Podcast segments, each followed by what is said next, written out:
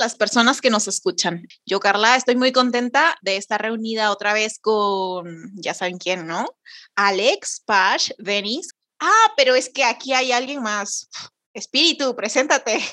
Obviamente, te estás volviendo a mencionarme, me parece fatal. Pues... ¿Esa es la vocecita de Chris? ¿De quién más? Y ese milagro, Chris, ¿qué haces por acá? ¿Nos habías abandonado, parece? No, la verdad que nunca abandoné. Siempre estuve aquí detrás de micros. Siempre estuve eh, como espíritu de Geo. Hola, Cris, ¿qué tal? Hace tiempo que quería hacer micros contigo. Ah, re que ha pasado dos capítulos nada más. Hace mil años. Hace mil años.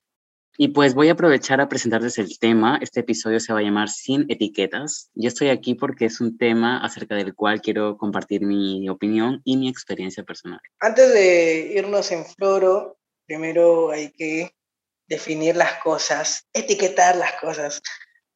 ¿Qué es para nosotros esa palabra? ¿Qué es etiqueta?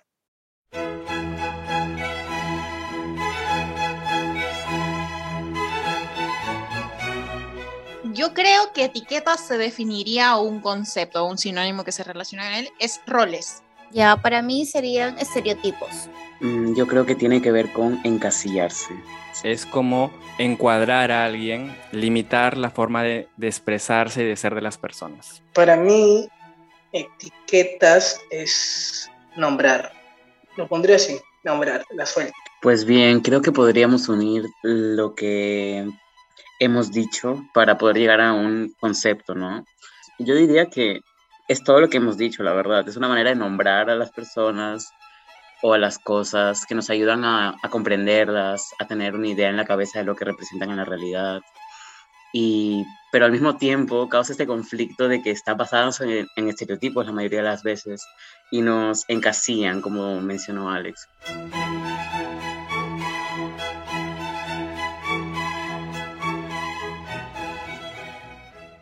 A pesar de, de ser de la comunidad, o sea, en la misma comunidad creo que hay esta, este rechazo a ciertas personas y ciertas expectativas o ideales de cómo debemos ser. No sé si alguna vez ustedes se han sentido con, con esa presión o con ese mandato o de comportarse de cierta manera eh, dentro de la comunidad L G B T. Pues yo creo que podría añadir esto de, bueno, en la comunidad gay en particular, esto de activo y pasivo y de cómo tienen que ser los activos y cómo tienen que ser los pasivos y de que no hay nada in between, es como muy fuerte también me parece, la verdad. El tema de activo y pasivo no solamente es en la comunidad gay, o sea, en, en el tema de la, conceptos binarios, ¿no? Por ejemplo, el de tema de las lesbianas, es sí, el totalmente. Mismo, ¿no? Ay, sí, tenemos terrible. El tema de que ah, es súper activa porque hace esto y tú eres súper femenina porque haces esto, entonces... Um, yo he tenido esta experiencia súper marcada de ir a una discoteca de ambiente en la que veo parejas de lesbianas, siento que replican tal cual las relaciones heteronormativas en las que literal una es, entre comillas... El vestidito bueno. Y la de la camisa. Sí, y, y la de la camisa te tiene que servir el vaso de la cerveza y te tiene que coger de la cintura y la otra tiene que ser, no sé, simplemente súper delicada y entre comillas y no sé, me frustra tanto y la, y la que usa camisa pues siempre tiene que estar a la defensiva y actuar de una manera súper como que masculina, entre, o sea, bueno. Y agregando lo que dice un poco Cris es que querramos o no, ese, ese tema de las etiquetas nos atraviesa a todos. Cuando mi hermana se enteró que a mí también me gustaban los chicos, lo primero que me dijo, pero no eres pasivo, ¿no? Y es como, ¿qué? O sea, ¿qué te importa? ¿Me entiendes? ¿Qué importa? What the fuck? Pero claro, porque está esta idea de que si eres gay y pasivo, vale me- menos que el gay activo, porque es más masculino, porque se parece más a un hombre. Entonces, si reproducimos esas cosas, nos damos cuenta que sí, las etiquetas nos atraviesan por todos lados, ¿no? Positivo y negativo.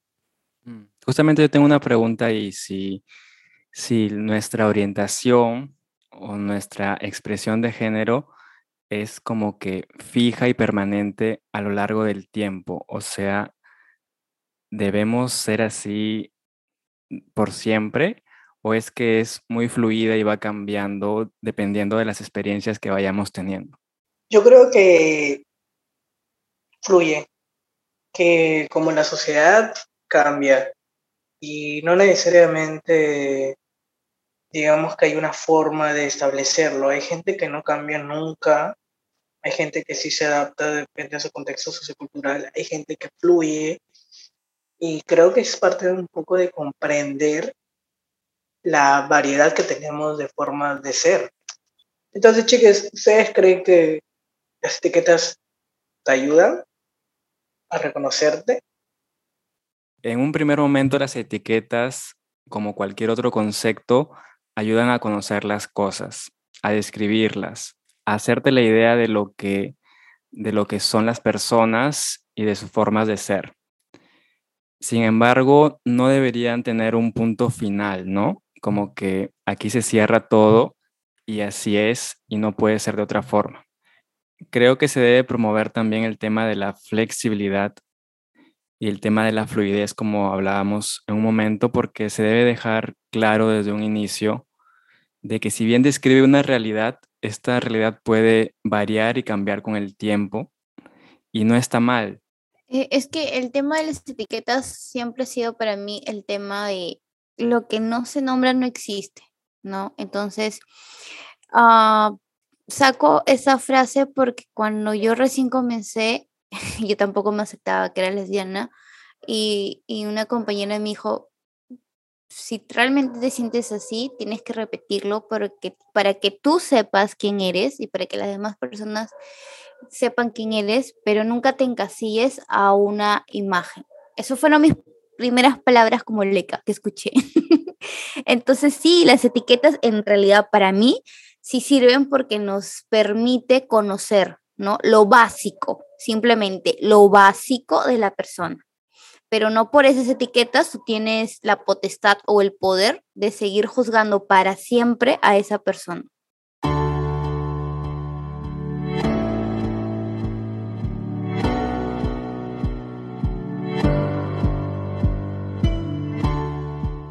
Sí, personalmente cuando, por ejemplo, descubrí la etiqueta de lo que eran las personas transgénero y que existía todo eso, para mí fue, sentí una euforia tremenda de sentir, ok, esto es lo que soy, no sé qué, me puse a investigar muchísimo, eh, coincidía con muchas cosas, pero con el paso del tiempo me fui dando cuenta de que realmente esta etiqueta para mí era útil en ese momento de mi vida porque estaba reaccionando al concepto que yo tenía de mujer, y todo ese rechazo que yo mostraba hacia mi persona como mujer, ¿no? Yo no quería sentirme débil, no quería sentirme vulnerable ante la sociedad, o cuando caminaba en la calle, o que la gente me gritara, me dijera cosas, o, o tener que cubrir ciertas partes de mi cuerpo. No quería tener todo este tipo de conflictos propios de lo que implica ser una mujer en esta sociedad machista en la que vivimos.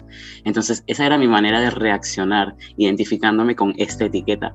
Pero hoy en día, el cambio que estoy haciendo es reconocer que me puedo amar como mujer y amar ese concepto de mujer que tengo, desvinculándolo de esos, de esos aspectos negativos que yo, con los que yo la asociaba, el concepto de mujer, mejor dicho. Y siento que esa etiqueta no quiero invalidarla porque para muchas personas será útil y les servirá en su proceso de autodescubrimiento, autoconocimiento. Pero para mí es como que la usé en el pasado y hoy en día ya no me es propia, ya no me sirve, pero sí que me enseñó muchas cosas y creo que ese es el valor que le podría dar, por ejemplo, en lo personal. Las etiquetas son muy importantes en este espacio teórico y también práctico y de visibilidad en el mundo, entonces todas son válidas. Sin embargo, todas, Eh, dependiendo de, de, de la persona que las abandera, eh, van sufriendo un pequeño cambio, así como las palabras que eh, van teniendo otras acepciones. A cada paso que damos, cada vivencia suma, cada descubrimiento suma, cada elemento en nuestra vida suma y reconocemos, abanderamos, eh, abrazamos esos procesos, pero también nos vamos desprendiendo de algunas cosas que ya sentimos, que han pasado por nuestras vidas, nos han hecho felices y ahora seguimos descubriendo. Sí, y bueno, nada, gracias a ustedes, quería agradecerles porque, como bien dices, me están acompañando en todo este proceso y, y pff, solo he encontrado mucha comprensión de su parte y me encanta eso porque seguimos evolucionando y vamos compartiendo nuestros cambios, nuestras evoluciones y es genial porque creo que para eso está la gente, para, para sumarse, sumarse y sumarse. Es que no tendríamos por qué juzgar la evolución de las... digievolución de, de cada persona, en realidad, ¿no? O sea, cada persona somos un mundo y ¿quién somos nosotros para juzgar algo, no? Entonces, te queremos, en realidad, un montón y es por eso que estamos a tu lado y obviamente, pues, vamos, o sea, ¿quién es Pashma? O sea, ¿quién es Pashma para estar criticando o juzgando algo de alguien? O sea, no. Ay, no, les envío muchos besitos, los extraño mucho. Físicamente, quiero decir. Cris, es demasiado paja que hayas llegado a ese puerto y decirle a la gente que nos escucha que este proceso de identificación, de etiquetas y de no etiquetarte es muy personal. Es para ti. Es de ti para ti. Para todas las personas que nos escuchan, nada es como lo dice Pash, como lo dice Chris, como lo dice todo el mundo. Nadie te va a decir quién eres, qué eres, porque nadie lo sabe mejor que tú.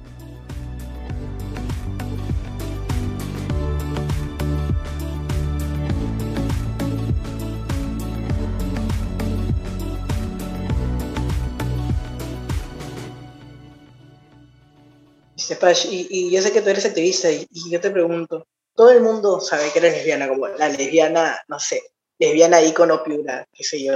Entonces, ¿qué pasa si sales un poquito de, de esa lesbiandad que has estado profetizando por todo el mundo? O sea, ¿no tienes un miedo que se te caiga el kiosco? Sí. Bueno, no creo que sea la lesbiana número uno de Piura. Pero... Sí eres, sí eres.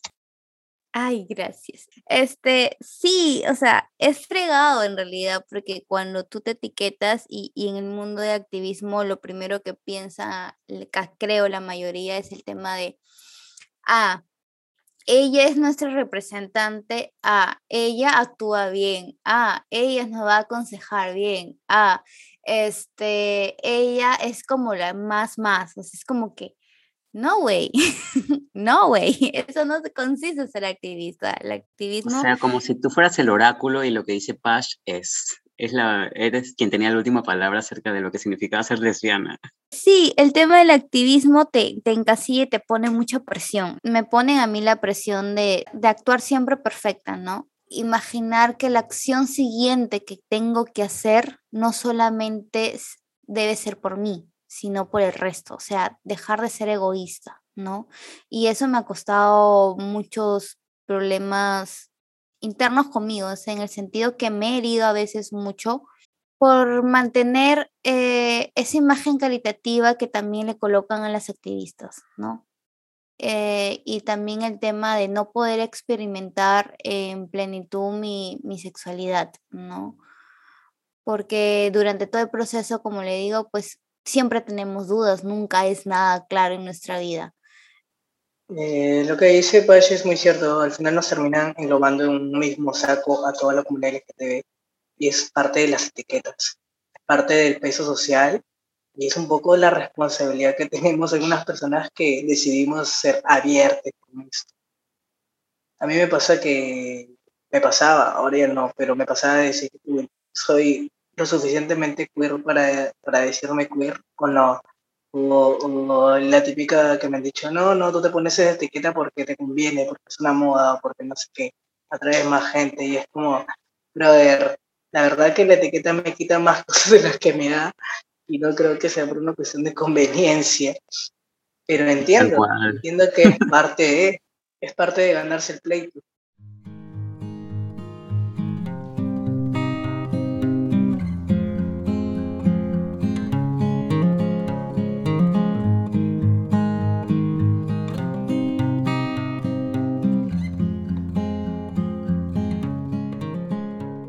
Alex, te veo un poco, parece que tienes un conflicto personal con las etiquetas. ¿Quieres explayarte, confesarlo aquí? Igual quiero que me entiendan, ¿no? Porque como es nuevo, tengo mis inseguridades, incluso ahora. Y estamos hablando de que nada es, nada es fijo ni nada es definitivo en el mundo de la sexualidad y de los gustos. Y no quiere decir que lo que voy a decir ahora también... sea la ley o sea el mandato que, por el que voy a pasar por el resto de mi vida. Lo que pasa es que, eh, como ustedes bien saben, al menos los que iniciamos en el podcast, hablar de mi sexualidad como parte de la comunidad L G T B recién fue posible a partir de este proyecto. Quizás antes lo había hecho con algunas personas, así como que de súper confianza, uh, pero luego pude animarme con este proyecto a compartirlo en las redes sociales, que supone que está, donde está todo el mundo. Y aunque nunca me etiqueté, la verdad, en redes sociales, sí lo he hecho quizás en la primera temporada, ¿no? Y sí lo he hecho al hablar con las personas de confianza. Etiquetarme como una persona gay o como un chico que le gustan solamente los chicos. Eh, entonces, eso en un momento me dio inseguridad cuando no estaba, entre comillas, fuera del closet. Luego que ya lo expresé y lo pude compartir, ah, fue una base totalmente sólida, liberadora y todo. Pero resulta que eh, a medida que voy conociendo personas, a medida que voy teniendo más experiencias, pienso o siento que ya no es así, eh, que ya no este, me siento atraído solamente por los chicos, sino también por las chicas. Y otra vez me da temor porque, este, al menos con... con las personas que me importan más cercanas, como amistades o familia, se puede dar a entender de que lo anterior quizás fue una etapa o algo, algún gusto del momento, y no, porque de todas maneras los chicos me siguen pareciendo atractivos. Alex, eh, pues también muchísimas gracias por compartir esta experiencia, es súper importante, y en el el momento, el contexto en el que estás es complicado y lo valoramos muchísimo. Y agregando a esto, sin quitarte protagonismo, eh, me pasó hace un poquito nada más que discutí con mi madre y encontré en ella la ilusión o el pensamiento eh, de que quería que necesariamente me quede con un chico porque le había hablado de alguien, eh, pero había dejado de, de lado el hecho de que tuve una relación con una chica y estoy saliendo con una chica, entonces debería entender eso, pero me, me parte el alma, el cuerpo, me parte todo, me, me deja sin piso, sin nada. Entonces, creo que entiendo ese... ese miedo por el riesgo que se corre de tener la legitimidad y la libertad que poco a poco y día a día nos vamos haciendo para con nuestras familias y de que después se, se nos caiga a pedazos todo y pues nos quedemos sin nada. Pues yo quisiera decir, a ver, primero con respecto a la experiencia que acabas de compartir, Alex, que igual muchísimas gracias por, porque, por abrirte con nosotros y, y yo creo que, a ver, hablando aquí entre nos, yo también soy bisexual y yo creo que también durante diferentes etapas de mi vida he tenido preferencias con respecto a, a al, por ejemplo, durante un tiempo me sentía más uh, atraída hacia hombres, hacia mujeres, hacia chicas, chicos, da igual. Entonces, creo que es algo muy fluido y que debemos respetar, o sea, no debemos encasillarnos precisamente en estas etiquetas. Eh, y ya, y con lo... Eh, y respecto a lo que, Cara, tú has compartido, pues yo te diría que pff, toda madre peruana, latinoamericana, me atrevería a decir, guarda las esperanzas de que sus hijas se casen y tengan nietos y vean una relación súper convencional y con un hombre. ¿Por qué? Porque es así como fueron criadas, entonces hay que, creo que tener esa comprensión, esa, hay que perdonarlas porque ellas también han sido, les han inculcado eso, en que esa es la manera correcta en la que las mujeres A, a lo que pueden aspirar, ¿no? Y está súper fatal y hay que luchar en contra de eso y tratar de concientizarlas y hacerles criticar ese tipo de razonamientos que tienen, pero siempre desde la tolerancia y desde la comprensión. Creo que para cerrar lo que dice Cris, es parte de las etiquetas saber que no todo el mundo las usa, que no todo el mundo sabe los conceptos, que no todo el mundo puede colocar las etiquetas de la manera correcta y no lo hacen desde la maldad, sino desde la ignorancia, desde, desde la poca información, desde la crianza. Entonces, a toda la gente que nos escucha y estén de acuerdo o no, eh, hay que siempre poner la empatía por delante. Empatía desde el lado de que, pucha, no me puso la etiqueta que yo quería, y empatía desde el otro lado de, pucha, voy a intentar decir la etiqueta que me hice, ¿no? Y un poco entender también las etiquetas es saber si las queremos utilizar o no, y eso va a depender solamente de nosotros. Por ejemplo, a mí me sirve y me ubicaron dentro de todo, me ayudaron a entenderme. Por ejemplo, cuando yo me identifiqué como bisexual y después me di cuenta que era más una pansexualidad, pero luego me di cuenta que era medio lo mismo, que era la misma etiqueta, digo, ¿qué etiqueta escojo para mis batallas personales diarias? Mejor dicho, ¿con qué voy a joder al mundo esta vez? Agarrar la etiqueta, ponerle un cartón, un fierro, ponértelo en la frente, agarrar sus armas y pelear contra el mundo. Para mí, usar la etiqueta de lesbiana ha sido oportunidad. El que me ha permitido decirle a la gente, oye, no estás sola, no estás solo, no estás sole. Este, quizás tú no me conozcas, yo no te puedo conocer, pero acá tienes a alguien que ya la sufrió, que todavía la sigue sufriendo y que si quieres un poquito de apoyo, me vas a encontrar, siempre con las manos abiertas, ¿no? Entonces, para mí ha sido como un puente de conexión hacia otras personas, porque como ya sabrán, pues no soy tan sociable, pero ha sido eso, en realidad. Me ha permitido conectarme, aprender mucho, ser empática, porque literal no lo era, y ponerme en los zapatos de otras personas. Yo creo que sí utilizo las etiquetas porque sé que sé que soy parte de la comunidad L G T B I Q más, eh, y sé que es, es necesario colocarse una etiqueta y es necesario defenderla y es necesario poner la cara, el pecho, los hombros, Eh, para poder lograr esos derechos que aún no tenemos, y que este mundo sea más igualitario, y que tengamos madres que tengan más información, que tengamos niñas, niños, niñes que puedan acceder a una mejor educación y que pues no pasen por momentos tan desagradables y tan confusos, tan mierda que, que nos pone la sociedad.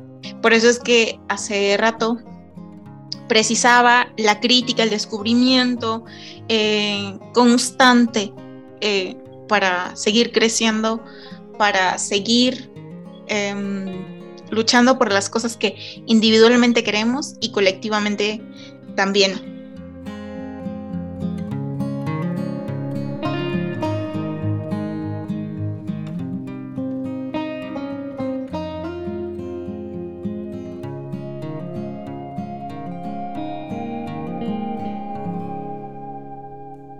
Bueno, agradecerle a cada uno de ustedes por abrirse de la manera como se abren, porque son cosas tan íntimas que, que seguimos en el proceso, estamos en pleno proceso y que nos siguen chocando, que nos siguen afectando, y esperando que la gente que lo escuche lo pueda valorar, se pueda identificar, y que este tema de las etiquetas las usen para conocer nuevas formas de ser, pero no para cargarles de conceptos de negati- negativos y, y limitar a las personas.